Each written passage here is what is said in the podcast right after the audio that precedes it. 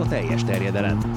Magyarország első futballpodcastja Baumstark Tiborral és Bognár Domával. És ezen a héten Zsiborás Gergővel, a Forbes főmunkatársával beszélgettünk. Ebből kitalálhatjátok azt is, hogy nem feltétlenül ragaszkodunk ahhoz, hogy a hétvége meccseit, rangadóit beszéljük ki ezen a héten. Főleg azért, mert annyi ilyen téma volt a közelmúltban, ami pénzügyi hátterét tekintve is rendkívül érdekes, Te hogy mennyi, inkább mennyi focit nézel? erre felé kanyarodunk. Mindenki jobban jár, hogy engem ilyen témájú adásokban nem hívtok, ahol Ja, de nem, alakzatokról, és tehát az összes ilyen könyvet elolvastam, amit kell, de De mennyit fogyasztasz egyébként, mondjuk egy hát átlagos limitált. héten? Szerintem három-négy meccset tudok megnézni. Kevés. több. Hát nem végig, ahogy a feleségem és a gyermekeim engedik. És az összefoglaló formátumot azt szereted? Igen. Mert nagyon sokan mondják azt, hogy az, Hát ez a szegény ember meccsnézése, ez maradt, nem tudok többet. hogy igen, ez egy nagyon érdekes kérdés, hogy egy egész meccset nézel meg, vagy mondjuk nyolc rövidítettet összefoglalóban, ami nem feltétlenül adja vissza azt, hogy mi történt. Amúgy megfigyeltem magamon, hogy már én sem tudok végignézni egy meccset úgy, hogy ne nyomogassak mást, vagy ne csináljak mást. Reformra szorul-e szerinted a futball? Belecsaptunk. Um, amúgy a spanyol meccseket emiatt jobb, többet nézek, mert ugye este az már az, abban a sávban van, amikor család alszik, és akkor tudok nyugodtan nézni. Ja, azt hittem azt mondod, hogy azok rövidebbek, mert ott szokott lenni ilyen 15 perc hosszabbítás minimum, és akkor elhúzódik még nem, az de is. amúgy ebből a szempontból fáj a szívem, hogy a portugál bajnokságot már nem tudom nézni, mert ott voltak ilyen 7-8 perces varszünetek, amíg minden ügyes dolgot megcsináltad, és akkor Tényleg azt már többször akartam kérdezni, hogy ez nektek tetszik ez a toolboxos képezett trükk között két kép a képernyőn, amikor visszalassítanak valamit a spanyol bajnokságban, mert utálom borzasztóan. Televíziós szempontból? Hát, hogyha tudod, hogyha a mobilomat nézem, akkor nem annyira jó, de hogyha csak a meccset, akkor Igen, de nekem oké. Okay. Lehet, hogy nekem kicsi a TV képernyőm ahhoz, hogy ott, szerintem ezeknek a lassításoknak pont az a lényege, hogy apróságokat kiszúrjál rajta, teljesen mindegy, hogy most szuper lassú, vagy, vagy egy, Ö, Vagy az a lényeg, hogy, hogy kiszúrják a spanyolok azért csinálják nyilván, mert valami történik, te minél előbb látni akarod, hogy mi történt, hogy az valóban szabálytalan volt, de hogy te jogosan veszik el. és az a baj ezzel, egyrészt, hogy tévés szempontból onnan a képet nem lehet kivágni, tehát hogy ez, a, ez használhatatlan utólag ez a, ez a két képes verzió egyrészt, másrészt meg közben nagyon sokszor van olyan akció, amiről meg az élőnél lemaradsz. Tehát, hogy az nagyon zavaró, hogy lehet, hogy lesz olyan, mit tudom én, történés egy klasszikón, ahol emiatt maradnak le róla. Szerintem ez túl nagy kockázat. A direktívát értem, még pont amikor még jártunk ki bajnokok ligája meccseket közvetíteni, akkor a spanyol rendezők, ugye mindig van egy ilyen tévés értekezlet a, a meccsek előtt, ők megszállottjai voltak ennek, hogy az élőkép, hogy nem veszik el, hogy amikor gól van, akkor is a lehető legkevesebb lassítást teszik be a, az élőfeedre, mert hogy a reakciók azok sokkal fontosabbak a gól után. Egyébként ezzel nehéz vitatkozni, csak nekem ez, ez nem tetszik különösebben ez a meg. Tehát akkor inkább lassítsunk Hát kevesebbet. az amúgy mellette szólhat, hogy az emberekben van egy ilyen igény, hogy azonnal lássuk, tudjuk, Mm. mi történt, azonnal ott akarsz lenni, hogy akkor most Na jó, bocsánat. elindulhasson a vita a Twitteren. Nem, nem trollkodom tovább is, a szerintem is. Na, hát akkor bemelegítés után még gyorsan elmondom azért a reklámjainkat, hogy egyrészt iratkozzatok föl Spotify-on, meg Google Podcaston, meg Apple Podcaston, illetve a meglepetés, amit a múlt héten mondtunk, vagy nem is meglepetés, inkább tervnek mondanám, óriási terv, a Katarodóhoz hasonlóan szeretnénk kibeszélő adást csinálni a Bajnokok Ligája meccseknek is, ami ezen a héten már elkezdődik, ugye, de hogy rögtön kivétellel kezdjünk, szerdán mindketten dolgozunk Tibivel, lesz egy Arsenal Manchester City és egy Real Madrid Elche mérkőzés, úgyhogy szerdán majd meglátjuk, hogy mi lesz belőle. Kedden este viszont Nem már jelentkezünk, és... De szerdán lesznek a... Bár az, el, az talán. meccseket szeretem, és mindig nézem, de Az Elche, kibeszéljük az Elche meccset. Az meg a- igen, meg a, az Arsenal gondolom azt Manchester többen City. fogják nézni, nem?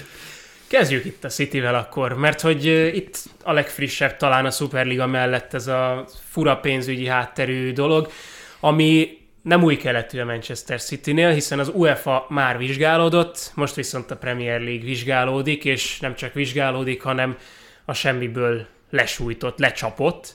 A szezon közben én nem tudom, hogy mi itt a megfontolás, hogy mikor dobják be ezeket a bombákat a, a mély vízbe. Most úgy tűnik, hogy ugye az volt a háttérben, azt mondják, hogy szeretne az angol kormány egy nagyobb befolyást szerezni, szeretné rátenni a kezét a focira, hogy ők szabályozzák az egészet a háttérben, és ezért történt most az a lépés a Premier League részéről, hogy ők erőt demonstráljanak, hogy mutassák, hogy az ő pénzügyi szabályozásaik működnek, ezért a Manchester City-t megpróbálják megregulázni. Meg lehet, vagy lesz itt ebből politikai befolyás a futballban, már mint nyilván a mostaninál még sokkal nagyobb, és az angol kormány részéről? Szerintem nem lehet, mert hogy a Premier League az egy viszonylag szuverénnek mondható szervezetként működik, és túl nagyra nőtt ahhoz, hogy, hogy ez, nyilván mindenhol ott van a politika, tehát ezt most kár lenne tagadni, de az, hogy a Premier League, a politikusok, vagy az éppen aktuális országvezetők kénye kedve szerint alakítgassa a szabályokat, azért, mert mondjuk valami kedvező az éppen aktuális vezetésnek, azt nagyon nehezen tudom elképzelni. Egyrészt. Másrészt szerintem ez egy tök jó felvetés, amit mondtál, hogy politikai irányból érkezett ez az egész vizsgálatra való igény, de én jobban kedvelem azt a ennél sokkal pragmatikusabb megközelítést, hogy 2018-ban kiszivárogtak ezek az iratok, amik mai napig is fontosak. Akkor eldöntötte a Premier League azt, hogy egy négy éves vizsgálattal megpróbálja feltárni ezeket az eredményeket. A négy éves vizsgálatnak az volt az egyik célja, amennyire én értem, hogy megdönthetetlen bizonyítékokat szerezzenek ezekre a pénzügyi manipulációkra, amit az UEFA-nak nem sikerült megtennie, mert hogy azok voltak támadhatók, ahogyan megszerezték, meg hogy az elévülésük miatt néhány már nem volt használható, és hát kíváncsian várom, hogy mik ezek, amiket begyűjtett a Premier League, mert ez a négy éves vizsgálat, ez most ugye 2023-at írunk, noha, de körülbelül akkorra járt le, vagy akkorra ért véget, úgyhogy én inkább ezt látom benne. Hú. Kezdjük onnan, hogy ugye egy fehér, úgynevezett fehér könyv készült a brit kormány felkérésére, ami egy ilyen jogszabálycsomagot is tartalmaz arról, hogy a ligát azt hogyan lehetne ellenőrizni. Én azt hiszem, hogy itt a brit intézményi kultúrához tartanák magukat, tehát valószínűleg a, ugyan a kormány felkérésére született ez az anyag, de meglepődnék, a direkt politikai befolyásolás alatt működne egy ilyen szervezet. Biztos nem lenne attól teljesen független, de az egy önmagában egy érdekes dolog, hogy ez felmerült, hogy egy ilyenre szükség van. Aminek az oka amúgy lehet az, hogy, hogy egy konkrét iparág lett az angol futball, egy nagyon fontos exportcikk, amire oda kell figyelni, és valószínűleg azt látták a politikai döntéshozók, hogy ezt a liga amúgy nem biztos, hogy meg tudja tenni. Úgyhogy ez nem feltétlenül arról szól, hogy direkt politikai befolyást akarnak fölötte szerezni, hanem pont inkább lehet, hogy arról, hogy más angol intézményekhez hasonlóan megpróbálják olyan normák közé terelni a labdarúgás, hogy hosszú távon fenntarthatóan jól jövedelmező legyen. Hát most ez a naív elképzelés, de nyilván azért, hogy az elmúlt években is volt olyan, amikor volt konkrét befolyásolási szándék, és ugye a Chelsea eladásánál meg konkrétan az angol kormány jóváhagyása kellett, ugye a szankciók miatt itt kaptak egy ilyen fegyvert a kezükbe, hogy a, a, az angol kormány tulajdonképpen megakadályozhatta azt, hogy orosz kézbe kerüljön orosz kézből a, a klub. Jó, de, azt, de ez azt, egy egyszerű eset. Igen, azt, azt tisztázni nagyon... érdemes, hogy az egyszerű eset, tehát hogy olyan nem nagyon fordulhat elő még hát egyszer. Jó, de hát ugye a politikus egyszer megízleli ezt a hatalmat, azért nem az a fajta típus Meg... a politikus, hogy ezt elengedni. Itt a tulajdonlás kérdés, az szerintem abszolút nagyon fontos, tehát nem ez az egyik célja a kormánynak, hogy abba már legyen beleszólása, hogy ő szaudi befektetőt, közel-keleti másmilyen befektetőt, például a Manchester City-nél ugye Egyesült Arab Emírségek, vagy pedig orosz befektetőt, vagy amerikai befektetőt hogyan engednek be a Premier League-be. Tehát, hogy ezeket semmi beleszólása nincsen. Ezt mondom, hogy nem ezt szeretné egy kicsit a kezében tudni, inkább, mert ugye a Premier League az nagyon elszakadt az angol futballszövetségtől, és nyilván a futballszövetség az kicsit közelebb van már a, a a politikához és a kormányhoz. Tehát másik ország, több, többi országban erősebb... sokkal közelebb van a szövetség Igen. az élvonalbeli bajnoksághoz. Tehát ha ezt valaki meg tudja regulázni, akkor az nem a szövetség lesz, hanem a kormány, az, az igen, az egyértelmű. Tehát valószínűleg azért jött ebből az irányból ugye az a szándék, hogy, hogy kicsit leszabályozzák a ligának a működését. Nekem nagy kérdés, hogy, hogy a tulajdonosi struktúrába hogyan tudnak beleszólni. Nyilván bele tudnak. Tehát Jó, de tudsz... bocsánat, az államnak nem minden esetben az az érdeke, hogy a lehető legnagyobb pénzű tulajdonosok tegyék bele a pénzt, hogy az abból származó adókból az államnak nagyobb bevétele legyen. Most tudom, hogy nagyon leegyszerűsítem a képet. De Szerintem ugye... a, a, itt a, a, az angoloknak az az érdeke, hogy ez hosszú távon nagyon sok pénzt tudjon termelni, jöjjön be sok pénz, de maradjon is de ez, bent. Igen, de hát ez a kettő És nem akarnak egy ilyen orosz ligát, ahol jön egy oligarha, mert éppen olyanja van, vagy rövid távú érdekei azt kívánják, teletolja pénzzel, majd egyszer csak elengedi az egyik csapatot, hogy jó, de erre ki lehet dolgozni egy szabályrendszert, hogy milyen feltételek mellett teheti hát bele valaki a pénzét. Kidolgoz. Egyébként most az is egy érdekes kérdés, hogy a, az angol futball, mert itt arról beszélünk, hogy nem az UEFA-nak a Financial Fair Play szabályzatát, hanem a Premier League-nek a hasonló szabályzatát sértette meg a Manchester City, tehát nem ugyanazok szerint, a szabályok szerint értékelik ezeket a lépéseket. Nem, de ugye ez a vizsgálat megállapította, hogy amúgy az UEFA-nak is több ö, szabályát megsértette a, a City. De, de tehát az angol futball pénzügyi szabályzata az nem feltétlenül segíti az angol államnak a, mondjuk a pénzügyi bevételeit, hogyha, mert pont ezzel a leszabályozással. Hát a fenntarthatóságot lehet, hogy biztosítja. Függ, távon nézed. A fenntarthatóság nyilván az sokkal fontosabb, mint az, hogy egyszeri nagy tőkeinjekció érkezzen Tehát, te azt, azt mondod, hogy ez egy exporttermék, egy fontos, egy iparág, akkor lehet, hogy neked fontosabb az, hogy ez 20 évig jól működjön, mint az, hogy három évig most valaki nagyon sok pénzt tegyen bele.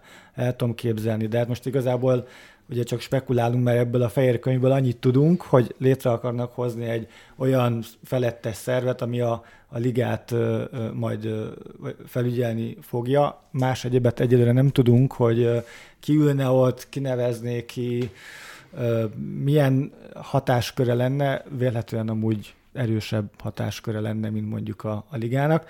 Amúgy nem gondolom, hogy a liga most nem tudna nagyon beleszólni ilyen ügyekbe. Lehet, hogy most tényleg tudják majd demonstrálni.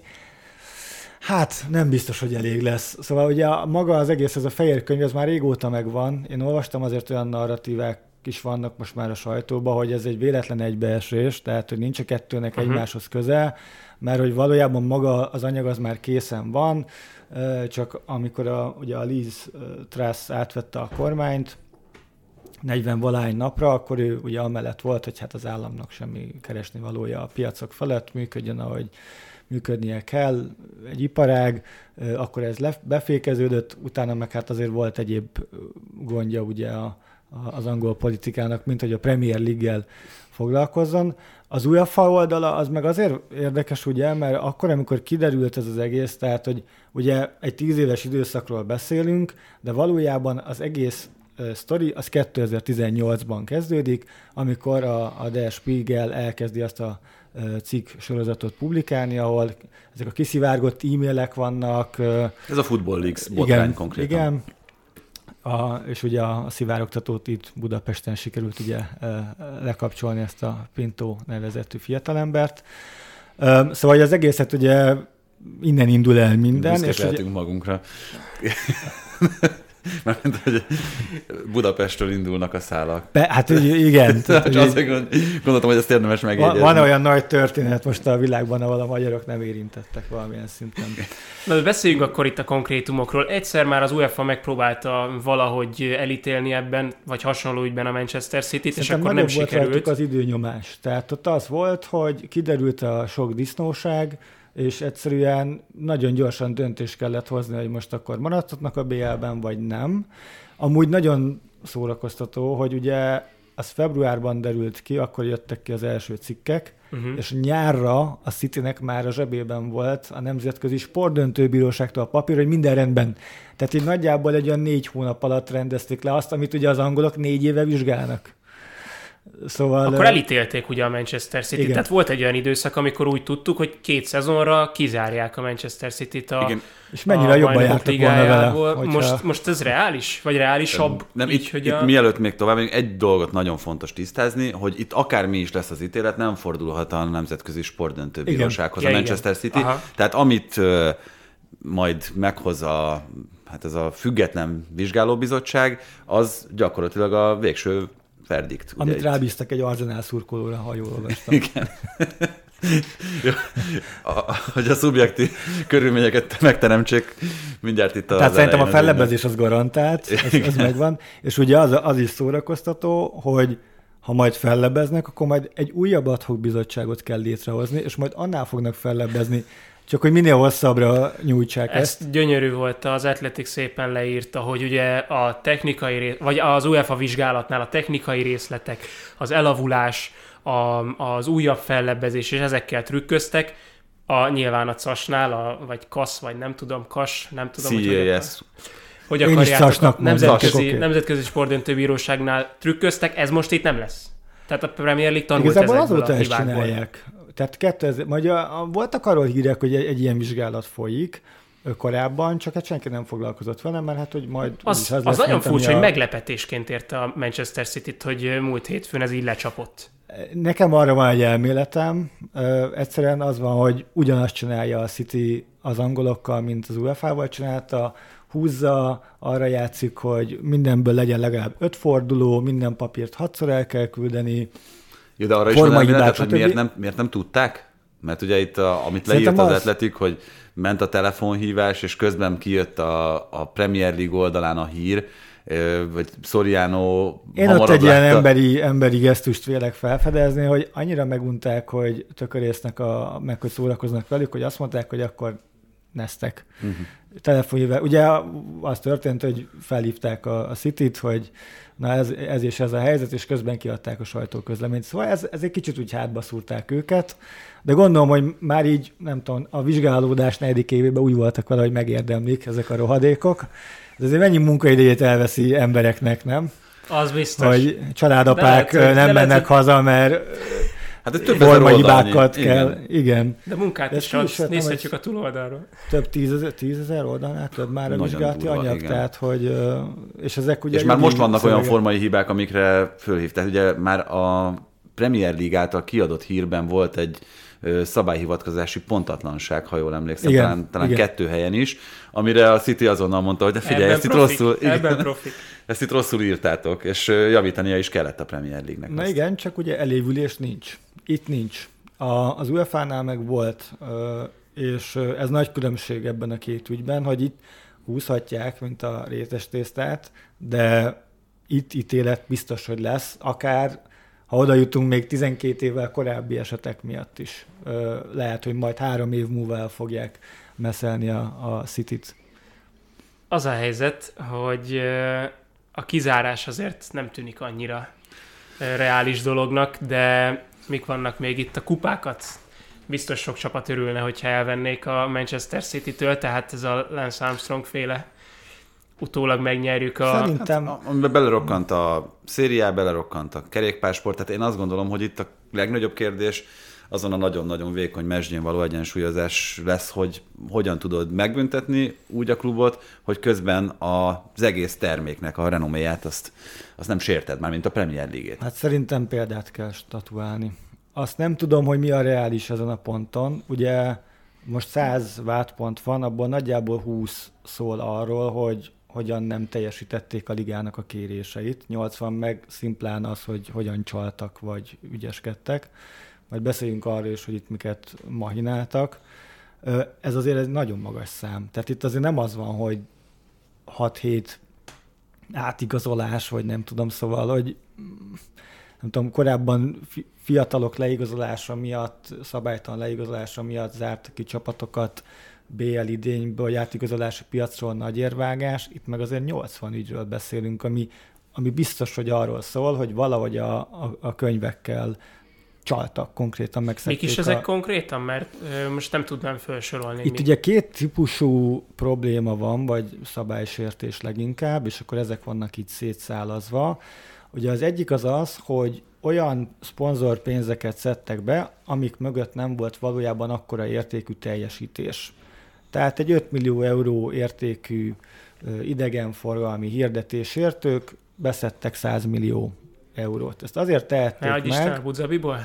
Igen, és azért tehették meg, mert elő tudták adni azt a szerződések megkötésének időpontjába, hogy ezek egymástól független szereplőktől jönnek be, nincs közös koordináció, nincs közös tulajdon, valójában viszont van, ugye ez több személyi összefonódás is, a háttérben van, ahol tulajdonosi szinten is, tehát tulajdonképpen um, tiltott állami támogatásban részesült uh, nagyon leegyszerűsítve a, a klub, ami nyilván olyan erő fölényhez juttatta, ami nem volt fel a többi csapattal szemben.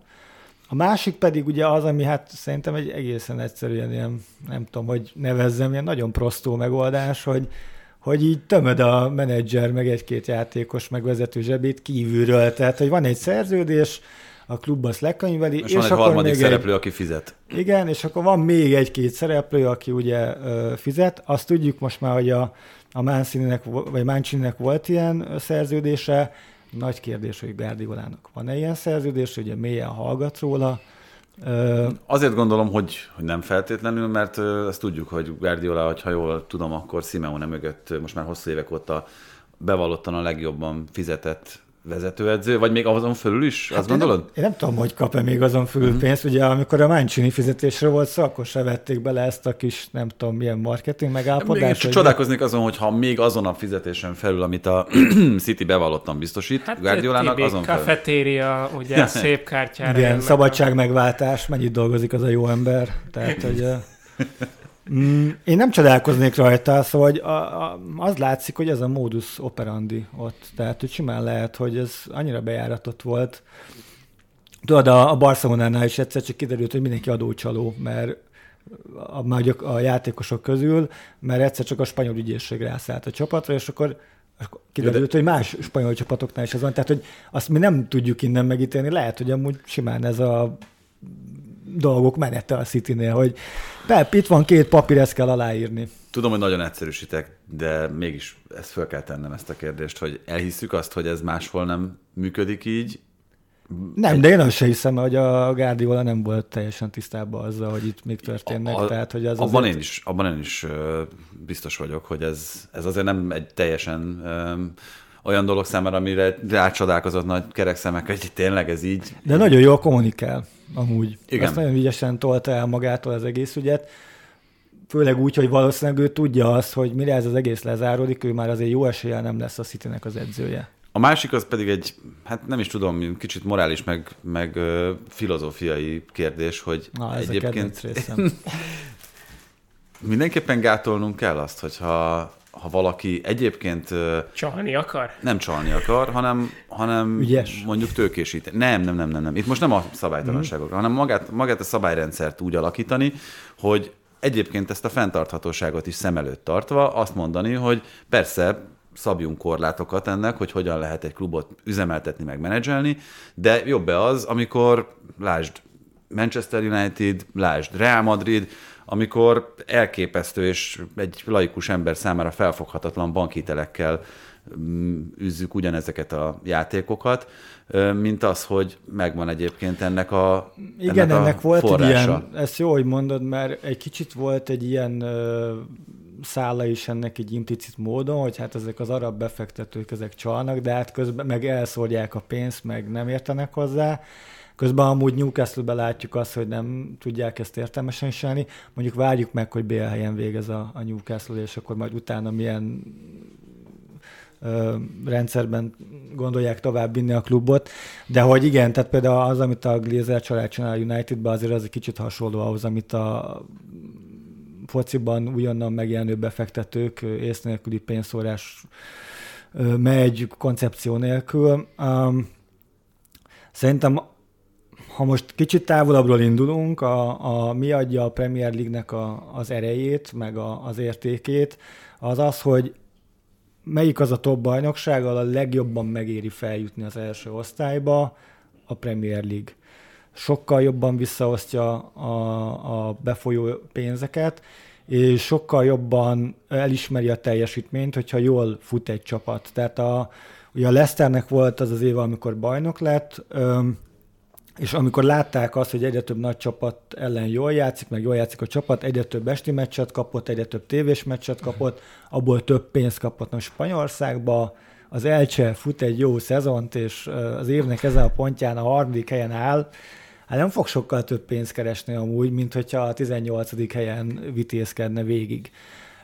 És emiatt van az, hogy a versenyképesek a csapatok, nagyobb a verseny, élvezetesebb a bajnokság, tehát hosszú távon ez, ez kifizetődő, hogy nem emelünk ki ö, klubokat, kettő-három klubot, hanem azt mondjuk, hogy mindenkinek, hát nyilván nem hasonló esélyt adunk, de, de hogyha te már elérted azt, hogy feljutsz a legmagasabb osztályba, akkor, akkor nem vágjuk el az esélyt annak, hogy versenyképes legyél. Tehát nem az, hogy benn maradj, hanem hogy versenyképes legyél a többiekkel.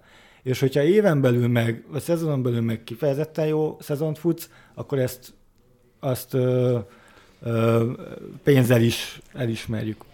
Na most, tehát az látszik, hogy ez a, ez a modell, ez tök jól működik, nyilván ti is tudjátok, nagyon sok csárt van erről, hogy mondjuk hol van a összes többi ligának a közvetítési díja, meg a Premier League. Ö, amúgy Spanyolországban, Olaszországban például példát lehetne erről venni. Mm. Um, szerintem, de, és az a, az a folyamat, ami elindul, hogy ö, olyan eszközökhöz, tehát hogy engedjük, hogy hozzájussanak olyan eszközökhöz csapatok, amivel ez a, ez a metódus felborul, az viszont szerintem rövid, tehát rövid távon lehet, hogy hoz néhány jó meccset, jó szezont, mert tizen fognak versenyezni négy BL helyért. Hosszú távon nem hiszem, hogy jót fog tenni a, a ligának, és ez, ez mindig így van. Itt a legnagyobb probléma szerintem az, hogy, hogy azt nem engedheti meg magának egy ilyen termék, hogy átitassa a korrupció, meg hogy mindenki csaljon. Tehát ez egyszerűen... Hát, vagy nem szabad ennek látszódnia kifelé. Hát jó, de azt hogy tudod elérni? Tehát, hogy azért nyilván, amikor már ennyire látványos... Tehát, ez egy nemzetközi termék, tehát, hogy azért igen, az, az hogy és, ez na, és nagyon értékes termék lett, tehát, hogy, tehát háromszor olyan értékes, mint a spanyol bajnokság. Tehát, hogy ezt se lehet hagyni. Um, és amúgy mindenki ebben érdekelt. Mert amíg ez ennyi pénzt tud termelni, addig megéri feljutni a Premier League-be, mert rengeteg pénzt kapsz. Meg díjazni fogják, hogyha jól szerepelsz. De hogyha ez, nem tudom, szóval ez, a, ez az erkölcsi fertő kikezdi az üzletet, és előbb-utóbb kikezdi. Tehát, hogy ez ilyen, ez minden, minden iparágban így működik. De ezért mondom, hogy nagyon fontos a kommunikáció, és például a széria ezt teljesen máshogy csinálja. Egyrészt ott nem a pénzügyekkel próbálják kiegyenlíteni a dolgokat, hanem pontlevonással, úgy tűnik. Másrészt szezon közbeni meg, pontlevonással. Azt, abban, abban egyébként most, hogyha itt a, még a, csak egy gondolat erejéig visszatérünk a Cityhez, abban majdnem biztosak lehetünk itt pont a Premier League renoméja megőrzése céljából, hogy nem történik valószínűleg meg az, bármikor is Igen, zajlik ez a vizsgálat, hogy szezon közben valamilyen döntést hoznak. Nem, szerintem az meglepő lenne, mert hát eleve ugye a vizsgálatnak a hossza, meg a mélysége már azt mondatja velem is, hogy itt egy nagyon megalapozott döntést fognak hozni, és nem fogják bedobni évközben, az, az semmilyen szempontból nem lenne okos szerintem sem. Viszont amit mondtatok, az a le, hát nekem van egy olyan érzésem, hogy tényleg példát akarnak velük statuálni. Tehát, hogy ez olyan típusú, meg szintű, meg mennyiségű csalás, hogy ezt, ezt nem lehet elengedni, és én nem gondolom azt, hogy az, hogy elvesznek két bajnoki címet, vagy nagy Isten hármat, hogy az elég büntetés lesz. Mert hogyha a City-től elvesznek három bajnoki címet, de most BL-t nyer, Na hát de akkor ezért, mi? ezért csináltuk az egészet, srácok, megvan a BL. Akkor mi a te prognózisod? Nem látok bele. Én, én azt, azt gondolom, hogy itt nagyon meg kéne őket büntetni. Oké, okay, de ez, az mit jelent konkrétan? Küldjék vissza őket a másodosztályba. Az a helyzet, hogy a pontlevonás... Az pofon lenne, és tehát, hogyha akarnak külföldi tőkét bevonzani, de azt akarják, hogy azok a tőkések rendesen viselkedjenek, akkor most egy nagyon nagy pofont le kell keverni a, a Citynek. A pontlevonás talán még rosszabbul is néz ki évközben, mint hogyha visszasorolni osztályjal. Sőt, messzebb megyek, a bajnoki címnek az elvétele, az, az mindenkiben egy ilyen keserédes ízt hagy szerintem, tehát akkora hatása végül is nincsen. Nyilván oké, okay, tehát nagyon, nagyon durva Én, én nem vagyok Juventus szurkoló, mert szóval, hogyha szépet látok, kinyitom a szemem, vagy csúnyát, akkor becsukom, de hogy hogy nem tudom, hogy nekem úgy tűnik, hogy ő bennük nagy törést azért nem okozott, hogy elvették a bajnoki cím. Visszajutottak, menjünk a BL-ért, persze ez borzasztó lett. Ez Olasz... sokkal inkább a ligának, a ligának törés, mert ugye ott A ligának akkor... nagy törés. Igen, igen, mert ott akkor, akkor el kell döntened azt, hogy a második helyezettet azt bajnokká vatod-e, 8-10 11 évvel később, ami szerintem nevetséges, tehát hogy teljesen amatőr ö, dolog, de az is az, hogy egyébként van egy, egy ligád, ami 92 óta példamutatóan működik, itt adott esetben a Premier League, és van három év, amikor nem hirdettek bajnokot.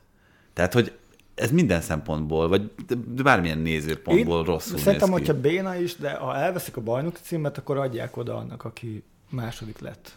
Mond, mondatja az én igazságérzetem. De akkor Igen, jön a következő is... probléma. Aki ötödik lett abban az évben, az kit fog beperelni, hogy nem jutott be a BL-be? Meg mennyi pénztől esett el? Szóval, hogy itt szerintem ezért is lesz ez egy ilyen, hát nagyon érzékeny, hogy hogyan kezelik, mert hogyha azt mondják, hogy nem kapja meg a bajnoki címet, de bajnokot sem hirdetünk, akkor lehet ezzel kezelni ezt a helyzetet, hogy nem jutottál volna be a BL, legalábbis papíron, ugye. Um, ezért is igen. furcsa dolog. Gondoljatok bele, hogy a Juventusnál, ahol végleges ítélet ezek szerint még nincsen, de már levontak tőlük 15 pontot, mondjuk a bajnokság vége előtt 5 fordulóval, mégiscsak visszakapják azt a 15-öt, és mondjuk csak pénzbüntetésben részesülnek. Vagy teszem azt, még további pontokat vonnak le, és már a kiesés ellen kell küzdeniük, amit szintén revesgettek itt. Na, Olaszországon bármelyiket el tudom képzelni. a bírókat, aki levonja a pontot, tudod. Hát ez Majd öt év múlva kiderül, hogy az AC Milán küldte a, a döntőket. Ilyen hírek is vannak a háttérben, hogy aki a hangfelvételeket szivárogtatta, az ezt meg azt. Itt azért furcsább a dolog abból a szempontból, hogy a bizonyítékok azok nem ö, szévben vannak tárolva, hanem, hanem gyakorlatilag így közkézen forog, és, és mindenki tudja, hát hogy olaszosan, Most anélkül, hogy el akarnám poénkodni a dolgot, a Juventusnak azért az a bal szerencséje ebben a dologban, hogy azokat a poloskákat nem szerelték ki az elmúlt tíz évben, amikkel figyelték a klubot most már hosszú, hosszú évek óta, mert nyilván nem véletlen az, hogy folyamatosan hosszú évekre visszamenőleg jegyzőkönyvezve van minden vezetőnek a hívása az olasz hatóságoknál. Egyrészt igen, de amúgy még visszakapcsolva a City-re, szóval hogy az abból a szempontból nem más helyzet, hogy itt kiszivárogtak a bizonyítékok. Hm. Tehát, hogy ott bizonyos szempontból ugyanaz van. És ott az, az, egyik, az, a... nem, az egyik az, egy, az, az kiszivárgott, a másik az ugye, pedig egy nyomozati anyag, a, azért ebben van különbség. De a, ugye a, a, egy, egy-két olyan szerződés már kiszivárgott 2018-ban, ahol bizonyítani lehetett az, hogy túlárazott szponzorszerződésekkel ö, nyomták fel a bevételi oldalt. Ami azért szóval, hogy... Azt is a Spiegel hozta le, nem, a, igen. nem az angolok. Hát igen, de, de hogy Érted? Szóval ott a bizonyíték, és akkor UEFA meg aztán fél évvel rá széttárja a kezét, mert annyi ereje nincs, hogy kikényszeríts, hogy ilyet ne csinálhasson. Tehát, hogy nem csak arról szól a sztori, hogy csaltak, kiderült, egyértelműen kiderült, és meg meg is húzták. Mennyi, mennyi lett a vége? 10 millió font, vagy euró? 10, 10 millió. Büntetés, tehát, hogy hát ennyiért bárki szívesen csal akkor, hogyha csak ennyi az ára. A Juventusnál hát ugye az a másik, amit itt a adás előtt is beszéltünk, hogy az ország hagyományaitól el nem szakadva, hogy a szervezetten ment ez a, a magyar építőiparban a körbetartozás mintájára ment itt a játékosoknak a túlárazása. Ami amúgy itt érdekes, hogy ezzel nagyon sokat tudtak nyerni a klubok. Mert ugye a, szóval a mérlegekben ez úgy van kimutatva, hogy az ember fejében az van, hogy 20 millió euróért vesz egy klub egy játékost, hogyha eladja 30ért, akkor ugye 10 nyert. De valójában nem így van, könyv szerint, hanem amortizálják az értékét. És az amortizált értékre jön rá a nyereség. Tehát 5 éves szerződése van, akkor szépen lebontod ugye a 20 millió eurót, és akkor még plusz 4 millió euró rájön erre a profitra. Tehát itt azért ezekkel a túlárazásokkal ők azért elég sokat tudtak nyerni, pláne, hogy hogyha úgy ment ugye a biznisz, hogy valakit leigazoltak, és egy év után már adták is tovább, hogy mondjuk kettő leamortizált értékkel, 20 éves futbalistát, aztán így azért összejött mennyi? 90-100 milliót is annyit takarítottak? Így meg. van. Hát 90-et írtak körülbelül. És ami szerintem lehet, hogy egy új szint visz ebbe az ügybe, mert ez, tehát ez olyan, hogy a háttérben öltönyös emberek egyezkednek, le kell őket hallgatni, nem tudom, Tehát, és nem feltétlenül érti az átlag futball szurkoló vagy ember, hogy itt mi volt a nagy mahináció, vagy leintézi az, hogy ezek mindig ezt csinálják, de ami szerintem itt egy új elem, ami szintén nagyon prostó, hogy mentek a nagy szövegek a koronavírus alatt arról, hogy hát négy havi fizetésről lemondunk, és most azért kiderül, hogy nem. Szóval ez és abban szerintem... mindenki érintett volt, mert ugye még a, azok a WhatsApp üzenetek is nyilvánosságra Igen. kerültek, amiket Kielini küldött a játékos társaknak, hogy megegyezett Fábióval, ugye Paraticivel ebben az esetben. Még de, mielőtt arra rátérnénk... Gondold el, hogy, szóval, hogy Európa bajnok, válogatott csapatkapitány, tehát, hogy őket műsorokba hívták meg, arról beszéltek, hogy a, és Olaszország nagyon megszenvedte a Covidot, hogy mennyi orvos halt bele abba, hogy, hogy a frontvonalban dolgozott a járvány első hónapjaiban, mennyi ember vesztette el a munkáját, nem tudom és akkor ők kiálltak, hogy igen, mi is négy hónapig ingyen fogunk focizni, és akkor rá ez kiderül, szóval, hogy... Hát még csak nem is ingyen, hanem ugye 40 Jó, hát, százalék. Igen. igen, na, bocs, igazad van. Tehát, hogy, hogy áldozatot hozunk mi is, és akkor mindenki azt mondta, hogy hát ezek milyen rendes srácok, tényleg. Hát, és akkor kiderül utána, Négy hogy... hónapból egy hónap volt az, amit valóban megcsökkentették, a többi három hónapot azt kifizették zsebbe. Feketén, Nekik, tehát az igen, a másik. Tehát, hogy... De, de bocs, mielőtt még erre rá, mert ez egyébként tökéletesen egyetértek, hogy egy, egy nagyon hát, furcsa és alantas megoldása ennek a helyzetnek, de szerintem a játékos túlárazásra még visszatérve, az azért egy borzasztóan nehéz meg érzékeny terület, mert még a reklámszerződés értékénél is nehezebb meghatározni azt, hogy egy játékos az mennyit ér a másik klubnak. Tehát, hogy itt olyan, pont olyan, olyan határterületekre léptek be a, a klubok, mind a kettő esetben, amit, amit nem, nem tudod azt mondani, hogy de hát ő nem ér ennyit. Mert... Azért volt ez zseniális, mert ugye, hogyha nincsenek ezek a nyomozások, már itt a lehallgatások és a kikerülő üzenetek, akkor nincsen mi alapján nyomozni, mert elsőre elvileg az olasz szövetség, vagy nem, az olasz szövetség indította ugye a, a nyomozást, szóval hogy ők a transfermarkt alapján mondták azt, hogy túl nem, vannak az egy ügy, Igen, egy ügyész erre építette a... Az jó. Igen, és, és ott kiröhögték gyakorlatilag a bíróságon, hogy, hogy a transfermarkt az nyilvánvalóan nem egy hiteles számokat közlő oldal, vagy, vagy akár szervezet. De hogyha nem kerülnek ki az üzenetek, akkor mi alapján mondod azt, hogy, hogy túl vannak Semmi. árazva? Ez Meg egyébként mi alap? Az, egyébként, ha jól tudom, ez a plusz Valenza ügy, ez még tart a vizsgálat a további klubok ellen is. Ugye 62 játékos, vagy 62 átigazolásról van szó, amit, amit most ellenőriznek, de nagyon nehéz elképzelni, hogy ez megáll. Pont emiatt, hogy azt nem tudod meghatározni, hogy egy fiatal játékos, akár potenciál szempontjából, ugye csak a Juventusnál 36 fiatal játékos érintett a, az ügyben, hogy, egy, hogy uh, ilyen szempontból mit ér mondjuk egy másik klubnak. Ez szerintem csak akkor fog kiderülni, hogyha erről lehallgatás van, vagy dokumentum. Tehát ez nem hát olyan, mint, a, nem mint az állami dolgozóknak a bértáblája, hogy akkor megvan, hogy hány évet dolgozott ott, és akkor itt az lehet a kulcs, amit még ugye nem tudunk, hogy van jó pár olyan klub, aki ennek azért sértetje. Tehát, hogy nem összedolgozott a nagy klubokkal, hanem egyszerűen át lett verve hogy az ő kezükben mi van, vagy mit tudnak szolgáltatni a hatóságoknak, azt ugye nem tudjuk. Ez nagyon nehéz ugye amúgy más iparágakban is, tehát amikor ilyen túlárazott számlagyáros sztorik vannak, ott azért ilyen IT cégek szoktak mindig felbukkanni. Takarító cégek. Takarító cégek, ugye ez is népszerű, mert azt nem tudod leellenőrizni, hogy ki lett a takarítva, el lett, annyiba került az applikáció lefejlesztése, vagy nem. Szóval ezekben az esetekben mindig az a, a, a jogi részében a mérvadó, amikor egyszerűen be tudod azt mutatni, hogy, hogy már pedig tudott mindenki arról, hogy itt 10 millió mhm. euróval valójában kevesebbet ért a futbalista, de megegyeztek, mert a másik klubnak a mérlegét kellett javítani, a, az eladó meg nem tudom, vagy a, a vevő meg visszakapott valamit belőle. Tehát, hogy itt egyszerűen ilyen bizonyítékkel nem tudsz más csinálni.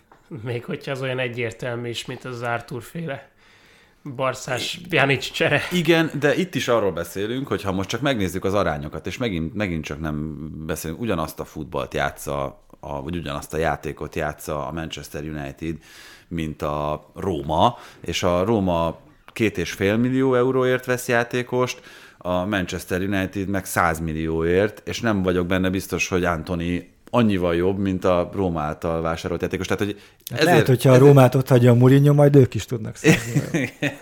Igen. Lehet, hogy ez a kulcs. Ne, elképzelhető. Csak ezt mondom, hogy, hogy pont emiatt, hogy, hogy ekkora arány különbségek vannak, kettő egyébként ugyanabban a nemzetközi kupasorozatban szereplő csapat között, tehát hogy még, még hasonló porondon is játszanak, akkor, akkor tényleg nem tudod azt mondani, hogy a 60 millió az sok Pjanicért. Hát igen, meg nekem Joao Félix jutott eszembe, hogy na akkor ez a 125 millió euró, akkor az most túl volt árazva, akkor vizsgálni kéne minden ilyet. Hát azért a portugálok esetében ez viszonylag gyakran felmerül ez a kérdés, amikor látom az átigazolási összegeket, amennyire Benfica elad, tehát hogy az, az, az egy ilyen számomra hosszú évtizedek óta megmagyarázhatatlan dolog, hogy, hogy a portugálok hogy tudnak ennyi pénzt lehúzni európai sztárcsapatokról és tényleg ennek, ennek most már 20 éves hagyományai vannak. Hát lehet, ez hogy ö, a... mélyen beépültek ebbe a bű, európai bűnszervezetbe, amit futballnak hívnak, nem tudom. Nem hiszem, hogy ö, tehát biztos, hogy vannak ilyen kapcsolatok, ö, azért az látszik, hogy milyen klubok játszottak össze, tehát hogy azért ott voltak egyéb esetek is ugye Barcelonában, tehát hogy amúgy most, hogyha a filozófiai irányba visszük, szóval az, az nagyon érdekes, amikor erről a játékról kiderül, hogy ez milyen mélyen átitatott korrupcióval helyenként, és azt még mindig nem látjuk egyértelműen, hogy itt most mindenki ilyen, vagy, vagy van tíz rossz fiú. Ö, és ez, ez nagyon izgalmas tesz az egész, amúgy akár a Superliga projekt szempontjából is, hogy azért tíz állandóan csalni akaró nagyot összeraksz egy szobába, akkor mit fognak egymással csinálni? Um, igen. A, a túlárazásról azt akartam még, hogy, hogy szóval hogy az egy izgalmas dolog lenne, hogy tudna-e olyat csinálni mondjuk az UEFA big data cégekkel, hogy benchmarkokat állít fel, sávokat. Nyilván nem szabad ezt a piacot nagyon ö, beszabályozni, meg most láttuk a VB után, hogy Engem meglepett, hogy a VB ennyire erősen tudhatni a játékos piacra. Ugye itt megint volt egy-két egyedi körülmény, Chelsea, de hogy, hogy vannak azért ilyen piaci helyzetek, amikor, amikor hirtelen meglódul a játékos infláció, de alapvetően azt gondolom, hogy egy olyan jelzőrendszert, mint a fogadási csalásokra azért lehetne használni hogy, hogy mi az, amikor bekérsz egy klubtól papírokat, hogy minden rendben volt-e. Mondjuk az Enzo Fernández ügyben elég keményen elkezdett volna villogni az a, az, az biztos, a jelzőrendszer. Igen. Jó, de hát inkább villogjon meg, meg a klubok érezzék, hogy, hogy ott van rajtuk a, a, a, a kontroll, vagy a, a figyelem, de azért is nehéz ez a helyzet, mert az elmúlt tíz évben a világgazdaság azért páratlanul jó időszakát élte, és pont az európai fociban, meg ugye a Neymar ügy, ez egy olyan típusú játékos inflációt indított el, amit még most is látunk valójában. Ugye nagyon olcsón voltak kijelzhető források a világgazdaságban, ömlött a fociba is amúgy, nagy klubok vettek fel olcsó hiteleket, kötvényeket bocsátottak ki, tehát nagyon olcsón jutottak hozzá pénzhez, és egyszerűen azt látták, hogy minden évben 10-15 kal tudnak bővülni. Tehát a, a Barcelona üzleti modellje az arra volt felhúzva, hogy 900 millió eurós bevételünk van, jövőre úgy is meg lesz az 1 milliárd. Nem, tehát gyakorlatilag semmit nem csinálunk akkor is. És ugye a Covid ezt vágta ketté. E, egyszer csak közbeszólt a valóság, hogy nem, ez nem így működik. Volt nagyon jó tíz évetek, de ez nem fog mindig így működni. De mondjuk maga a Covid, meg a járványhelyzet, az egy olyan vízmajor volt, ami, ami tényleg bekalkulálhatatlan volt az előtte lezajlott 30 éven keresztül. Világgazdaságban sokszor van ilyen, fekete hattyú jelenségnek hívják, bármilyen más külső tényező ezt elhozhatta volna, de amúgy is ciklikusan működik egy csomó iparág, a futball is. És azt elfelejtjük, hogy most ha csak a Forbes listákat nézzük, a legjobban kereső sportolókat, szerintem egy ilyen 7-8 éve vannak futbalisták az élen. Előtte a top 10 alján voltak. Tehát, hogy, hogy ebből is látszik, hogy hirtelen annyira meglódultak ide, a, a, beáramlottak a pénzek, a, az olcsó pénz, meg ugye jöttek a, a nagy befektetők, ahol aztán tényleg dögivel van lóvé, és nem nézik a megtérülést, csak nyerjünk B-át, ugye olajmonarchiák, gazdag amerikai családok egy része is ugye ide sorolható, de hogy ez véget ért. És e, e, amúgy felszíne hozott egy csomó ilyen ügyet is. Tehát, hogy nem vagyok benne biztos, hogy az, hogy tehát eleve am, amikor nagyon ment a szekér, akkor belefért, hogy így trükközgetünk. Mert úgyis nő a piac. Jó. Meg valahogy menni kell a, a City után, meg a, a PSG után. Meg a PSG után, igen. Na, például felmerül már itt ezen a ponton, hogyha az UEFA kellő eréllyel állítja meg a City-t, meg a PSG-t, akkor az nem, tenne jót az, nem tett volna jót az egész európai labdarúgásnak? Mert akkor nem érzi azt másik 5-6 klub, hogy menni kell utánuk, és ész nélkül költeni a pénzt, úgy, ahogy tudják. Azért költői fel. Azért, igen, már bocsánat, azért rossz a kérdés, mert az európai labdarúgásnak nem tett volna jót végső soron, meg, a, meg egyébként a futball gazdasági helyzetének sem tett volna jót, mert akkor nem fújjuk tovább ezt a lufit, ami, amiből aztán még több pénz vehető ki, még több pénz osztható. De most értem, hogy, hogy ez, ha morális ez... szempontból vizsgáljuk, akkor de, hát de tök egyértelmű. De hogy... szerintem egyrészt a, a lufit az pont a, azok fújják, akik úgy tolnak be pénzt, hogy azt nem lehetne. Az a lufi. Miközben amúgy globálisan egy ekkora növekedési potenciál benne van az egész iparágban, mert még nem streamelünk, nem tudom, két dollárért Kínába meccseket. És majd fogunk. Tehát, hogy bőven megvan ez az egész iparágban.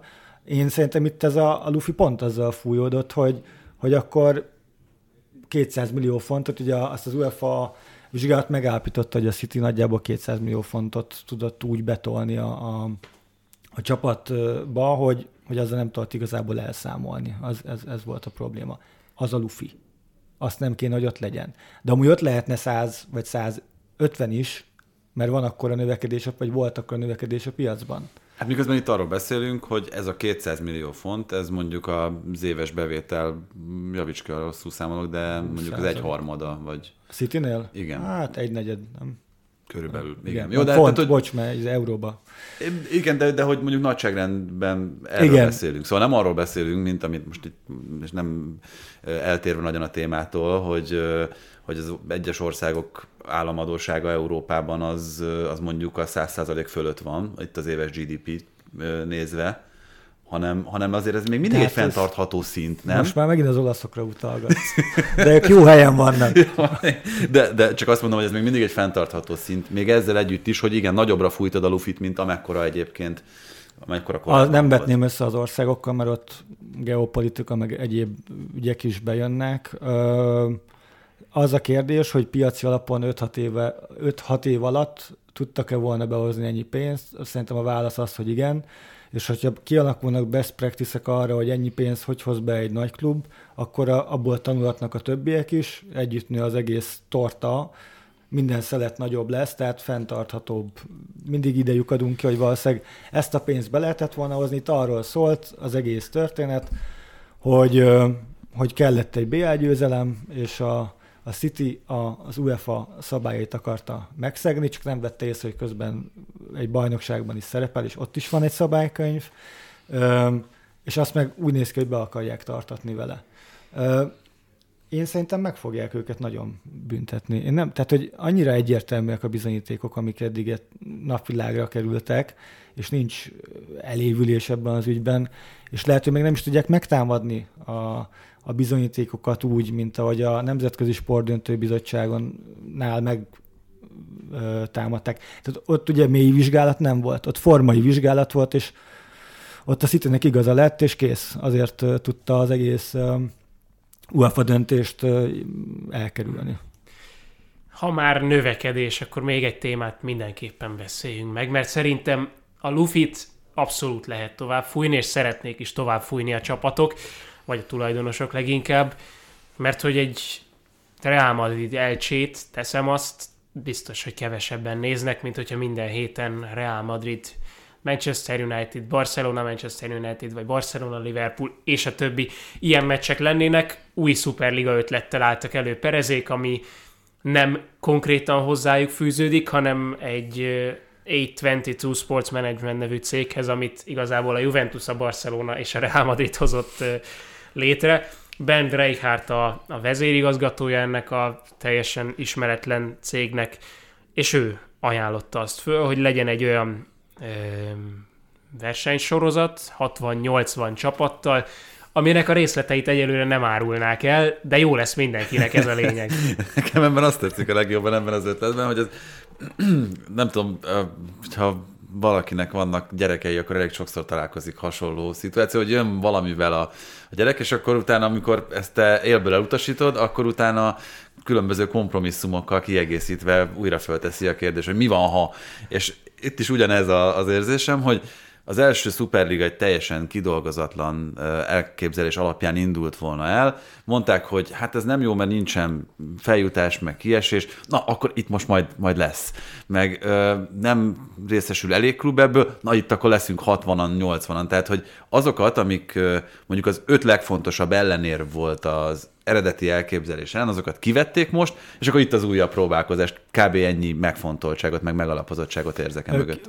Nekem az jutott eszembe két dolog. Egyrészt, amikor a politikusok így bedobnak ilyen elszállt ötleteket, és akkor így várják, hogy a sajtó kitúrja, hogy az miért nem lesz jó, meg így megmérik, hogy az emberek mit gondolnak róla, és akkor jó, akkor megvolt a közben véleménykutatás egy kiszivárogtatott hírrel. Um, az tök érdekes, hogy van a, a Gartner tanácsadó cégnek egy Hype Cycle nevű modellje, ami ugye azt mutatja meg, hogyha egy hype elindul, egy szolgáltatás vagy egy termék körül, akkor ez hogyan épül föl, és a, a vége ennek az, hogy a megnyugvás platójára kerül a, a termék, és akkor már nem kiugró az értékesítésre, de beépül így a mainstreambe, és vásárolod, vagy, vagy, vagy használod hogy az ilyen, ilyen fordítva, vagy ilyen tükörben működött valahogy ennél a Superliga projektnél, hogy először ilyen nagyon negatív volt a, a hype, idézőjelben a hype, mindenki nagyon utálta, és utána megjelentek azok a narratívák, hogy de hát végül is ez amúgy jó lenne, meg úgy is lesz, és vagy most már azt érzem én is így a, a nemzetközi sportsajtóban is, hogy most már mintha ez nyert volna teret, hogy hát ez így lesz, ezt fogadjuk el, ugye a megnyugvás platóján ott van, hogy lesz, Superliga lesz mindenképp. Még senki nem tudja, hogy hogyan, de hogy mintha valahogy így hozzá um, szoktatták volna a futball szerető embereket, hogy lehet, hogy nem akarjátok, mert nem tudom, gyerekkorodban még a Norwich meccsekre jártál, és nem tudom, ilyen meg olyan volt a hangulat, de ez lesz. Um, az látszik, hogy tanultak a hibákból, az tök egyértelmű. Um, de hát én mindig ezen mosolygok, hogy itt vannak ezek a nagy klubok, akik kitalálták, akik ott próbálták meg a kiskapukat kihasználni a BL-ben és az UEFA-nál, loptak, csaltak, hazudtak, mindent csináltak, tehát adót nem fizettek a játékosok után, hogy ők majd milyen szerződés fognak. Lehet, hogy majd az a, az a szerződés, hogy az a liga elindul, ö, olyan hosszú lesz, mint most a city a vádirata, hogy, hogy mindenhogy levédjék egymást. Um, Szóval, hogy ezt hogy fogják majd megcsinálni, hogy, hogy ne, ne, ne ö, legyen, aki majd a, a klubból ö, hát, ők legalább lóg. tudják, hogy, hogy hol lehet igen, ugye, de hát, ja, találni, igen, és tehát akkor az iparági tudás, igen, igen, lehet. Le hogy, tudják zárni. Hogy amit eddig csináltuk, azt ne csináljuk függ. Jó. Nekem, um, bocsánat, nekem kettő közbevetésem lenne. Az egyik az, hogy nagyon hosszú éveken keresztül hallottuk, olvastuk azt, hogy a bajnokok ligája az a modell a futballban, ami az amerikai major ligák szerint szivárgott be a sportákba, és majd ez lesz az, ami fölemeli a, az egésznek a tetére, mármint hogy a futballt a, a sportok mm. királyává teszi még inkább. Nekem annyi a problémám ezzel, hogy mondjuk az amerikai major ligákban ott sokkal inkább döntési helyzetben vannak a klubok, maguk, akik a rendszer részei, mint az európai futballban. Ott az ernyő szervezet az messze, sok, igen. Igen, messze nem rendelkezik ekkora befolyással, mint az UEFA ebben az esetben. És ugye ez a másik, ez a Premier League az igazi szuperliga, Premier League azért tud működni, ugye egyszerre indult a bajnokok ligájával annak idején, viszont ott valóban a klubok kezében van a hatalom meg az irányítás elsősorban. Mindent csak kétharmados döntéssel lehet meghozni gyakorlatilag, amik lényegesebb szabályváltoztatási elemek a Premier League-en belül, és én azt gondolom, meg azt látom, és ebből tanulhat a Superliga is, hogyha akar, hogy a Premier League az, ami sokkal közelebb van ahhoz, ahogyan egyébként a hosszú évek óta tökéletesen működő amerikai major ligák működnek, és a bajnokok ligája meg az UEFA aggódhat amiatt, és itt, ha jól értem, erről is van szó, hogy az ő versenysorozataik egyszerűen elavultak, és nem kellően 21. századiak.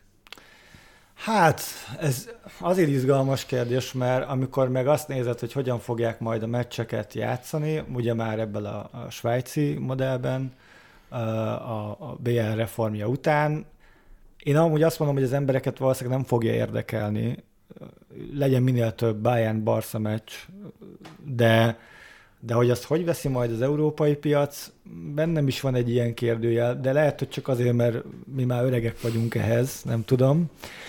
Um, a, az, hogy megteremtették annak a lehetőségét, hogy átjárható legyen, az egy fontos olyan pont lehet az egész sztoriban, ami miatt működhet. Tehát azt elvenni a futball szurkolótól, hogy a, a Ferencváros soha nem játszott a BL-ben, azt nem tudja elfogadni egy szurkoló, sehol nem fogják tudni elfogadni, de azt, azt mondod neki, hogy lesz 5% esője, azt már elfogja. Csak mert az milyen jó, mert akkor néha a Fradi is oda fog kerülni majd száz Hol lesznek egyszer. azok a százalékok? Tehát ugye az, hogy a 60-80 csapat az hogyan rendeződik el, az már azt magában foglalja, hogy mondjuk olyan lesz, mint a Nemzetek Ligája, divíziókra lesz mondjuk osztva.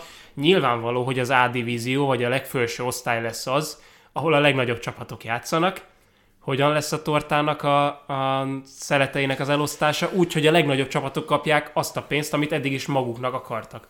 Csak hát. amikor az elcsével játszanak, akkor nem, nem tudnak akkorát levenni ebből az egészből, és a kisebb csapatok legyen az akár a Ferencváros, akár a Saktár, vagy Dinamo, vagy teljesen mindegy, ők pedig lehet, hogy az alsóbb osztályokban lesznek, és mire ott lennének, hogy, hogy föl tudnának jutni azokhoz a csapatokhoz, akkorára nyílt már az olló, mert mindenki csak, az, csak arra kíváncsi, hogy a Barca, a Manchester United-dal, a Real Madrid-dal, a Milánnal, a City-vel játszik, hogy, hogy nem lesz esélyük. Szerintem itt az illúzióval mindenki megelégszik.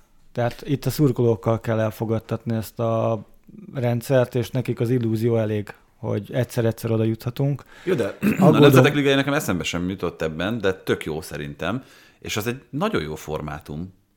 Nem kiforrott, jó, csak meg, ott... de, de, de ott, ott, ott, ott vagyunk a, az ához, tehát hogy ott megvolt, megvan ez az 5% esélyt, ezt valóra váltotta a magyar válogatott, és érezheti mindenki úgy, hogy hát és basszus itt a az angolokkal, Maga a rendszer, meg a németekkel, meg az olaszokkal. Az oké, okay, de az válogatottakkal működik, és nem úgy van, hogy lesz emellett a, a Superligában egy olyan pénzügyi elosztás, amivel a saját profitjukat maximalizálni tudják a legnagyobb klubok. Tehát itt ez a cél nyilvánvalóan. Jó, de abba beleférhet az, hogy egy-két outsider időnként megjelenik. Hát bele is kell, hogy férjen, Persze. mert különben az illúzió az elvész, tehát oda kell engedni néhány ö, kis csapatot is, vagy idézőjelben. Ö, én azt is látom, hogy ugye az elmúlt tíz évben a a nagy csapatok mindig a sportszakmai kockázatokat kezelték, soha nem a pénzügyieket. És amellett amúgy, hogy több pénzt akarnak a, a, az UEFA-tól elvenni, és ki akarják a kezéből venni azt a hatalmas összeget, ami felett most az UEFA diszponál. Um, itt a, a cél az az, hogy egy csomó tulajdonos azt mondta, mert nem csak olajsejkek vannak a tulajdonosi struktúrában, csomó tulajdonos azt mondta, hogy nem, nem tudunk így működni, hogy állandóan 5-10 millió euró profit, veszteség hosszú éveken keresztül pénzt akarunk, és hogyha van pénz, és van profit, akkor nőni fog a csapatoknak az értéke is. Tehát azt ne felejtsétek el, hogy be, ha bejön egy csomó befektető, ők szeretnék azt látni, amit az NFL-ben látnak mondjuk, hogy megveszem 3 milliárd dollárért ezt a csapatot, az érjen már 5 milliárdot majd 5 év múlva. És ott az a szabályrendszer biztosítja ezt az értéknövekedést. Mert a piaci turbulenciák így úgy vannak, de hosszú távon ez ott adott, tud számolni. Az európai fociban most nem tudsz ilyet számolni, ha tudsz is, mert ott vagy a csúcson, rengeteget De az azért van, mert az nagyon... NFL zárt rendszerű, tehát itt most ez megint csak nem lesz zárt ez, rendszerű. És... Szerintem ez gyakorlatilag zárt rendszerű lesz, csak két csak kis kaput nyitva, hogy igen. Igen. És a, a, még egy nagy kérdés, hogy mi lesz majd szegény mourinho a konferencia liga tetoválásával, hogyha ez az egész létrejön. ez egy szép De én azt, azt tényleg én még nem látom át, hogy, hogy itt ugye párhuzamosan legalább ö, három osztályos liga lesz kettő egymás mellett.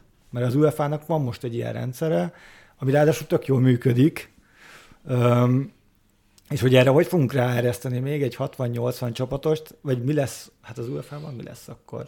Hát az UEFA... Semmi. Tehát ugye itt most az elképzelés az arról szól, hogy mindenki marad a helyén, a saját nemzeti bajnokságában, és 14 meccsről beszélünk éves szinten, amit jelentene ez a Superliga elképzelés, csak azért, hogy ezt mm, nagyjából kontextusba Ez helyezzük. pont belefér még a versenynaptárba, a Klub Igen, VB hát- elé, alá, mellé. 13 meccset játszik, ha jól számolok, a bajnokok ligája győztes, vagy bajnokok ligája, Igen. ligája döntős. Persze, hogyha még itt a kvalifikációt is hozzászámoljuk, akkor azt hiszem ez felhízhat 19-re ez a meccszám. De hát jó, most nyilván... Ha majd a Fradi nyer Igen, a BL-t, akkor majd... Hogy általában nem júliusban kezdik a végső győztesek a BL-ben a, a menetelést.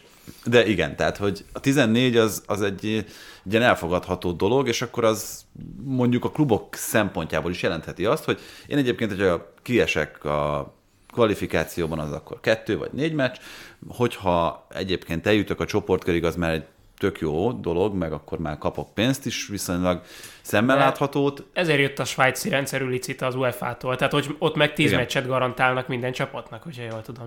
Így van, tehát hogy ez, szerintem ez az, amiben meglátták a lehetőséget a Superliga részéről is, hogy ebben érdemes alkudozni. Mert azt mondják, hogy igen, mi garantálunk 14 meccset évente, mindegy, hogy gyenge vagy, vagy hogy mondjuk az alján végzel az egésznek, de ugyanúgy megvannak az ebből származó meccsnapi bevételeid, ugyanúgy megvan az, hogy szakmailag is tudsz fejlődni, mert a legjobbak ellen játszol, ugyanúgy látják a játékosodat, ezáltal értékesíthetőbbé válik, megkapja az esélyt mondjuk az eddigi 6 helyet 14-szer, hogy megmutassa, hogy milyen rohadt jól cselez. Tehát, hogy ezek, ezek mind De olyan, mi lesz a konferencia ligában? hogy a legfontosabb kérdésről is szót ejtsünk. Nem tudom.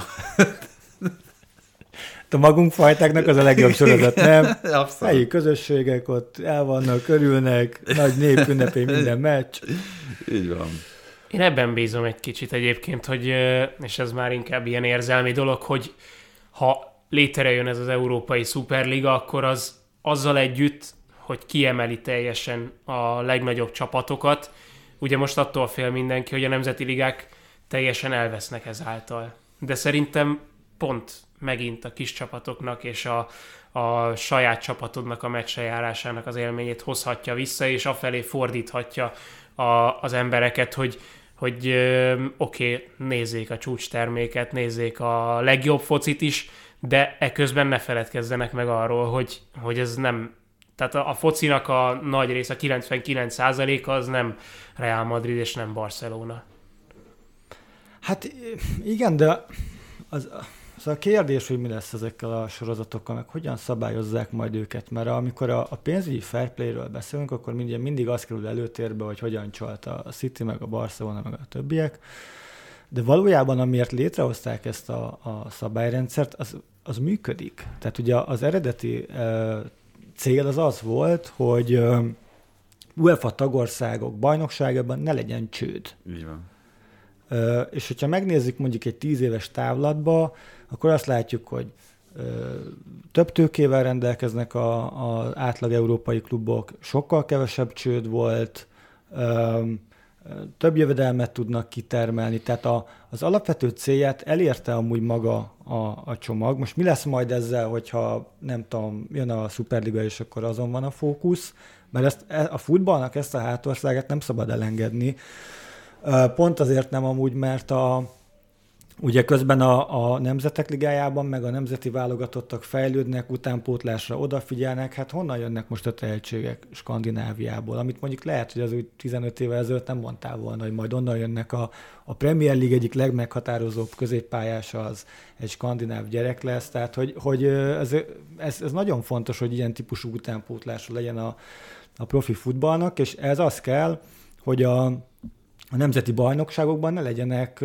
folyamatosan csődbe menő klubok, amik nem tudják ezeket a munkákat elvégezni a nagy kluboknak. Most kire gondolt egyébként? Eriksenre vagy Höjbjerre? De tényleg. Az ödegára gondoltam. Jöttek, ja, jó, jó, jó, oké. Jó, de annyi van belőlük, hogy most nem Hát de tudtam ugye? hirtelen, Tehát, hogy hogy persze, de hát League-ben volna, hogy Holland- vagy Eriksen, vagy Eriksen, igen. Holland, ugye, hogy mondjuk középpályásnak csak az utóbbi meccseken Matthias mondható. Jensen. Igen. Igen, hát igen, tehát hogy Jan brutális. Tehát, hogy fel, felemelkednek ilyen régiói az európai futballnak. Most lehet, hogy lesz egy ilyen 5-10 év, amíg ők most előtérben vannak, de hát lehet ilyen régiója majd a Balkán, lehet ilyen régiója nem tudom, bármelyik, akár a, a mi régiónk, majd egyszer, és ehhez az kell, hogy ezt a pénzügyi fair play-t ezek a régiók betartják, az UEFA odafigyel, pénzt osz vissza, szóval, hogy érzékeny ez a egyensúly. Maradjon meg az egyensúly. Gergő, köszönjük szépen, hogy mindezt elmondtad több mint egy órában. Nektek a meghallgatást köszönjük. A YouTube-ra, te, YouTube-ra tervezünk egy kis változást itt a hetekben, ez most a BL meccsektől függetlenül, úgyhogy ne lepődjetek meg. Ha esetleg nem a teljes videót látjátok már ott, a lényeg, hogy podcasten hallgassatok minket első körben, aztán lehet, hogy YouTube-ra is majd. Kivágjátok a YouTube-ról, amit a Juventusról mondtam? igen, azt nem bírja el az Juventus internet. Elnézést. Ilyen válogatást készítünk a vendégmondataiból. Szóval köszönjük szépen, jövünk akkor a hét közepén is. Sziasztok!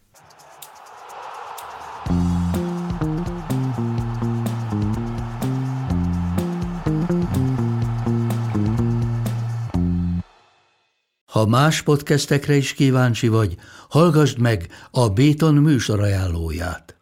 El tudod képzelni, hogy a podcastet, amit éppen most hallgattál, fél év múlva már a mesterséges intelligencia generálja? Mi sem. De ha érdekel, eljötte már a gépek lázadása. Hallgass bele az Embertelen podcastbe. Orsós Lajos vagyok, a műsor házigazdája. Egyelőre még élőben. Egyelőre. Fedezzük fel együtt, hogyan ismerkedik, randizik, mesél és vitatkozik Betty és Péter, két teljesen mesterséges intelligencia. Lajos, a podcast címét mond még egyszer, Léci. Oké. Okay. Embertelen podcast.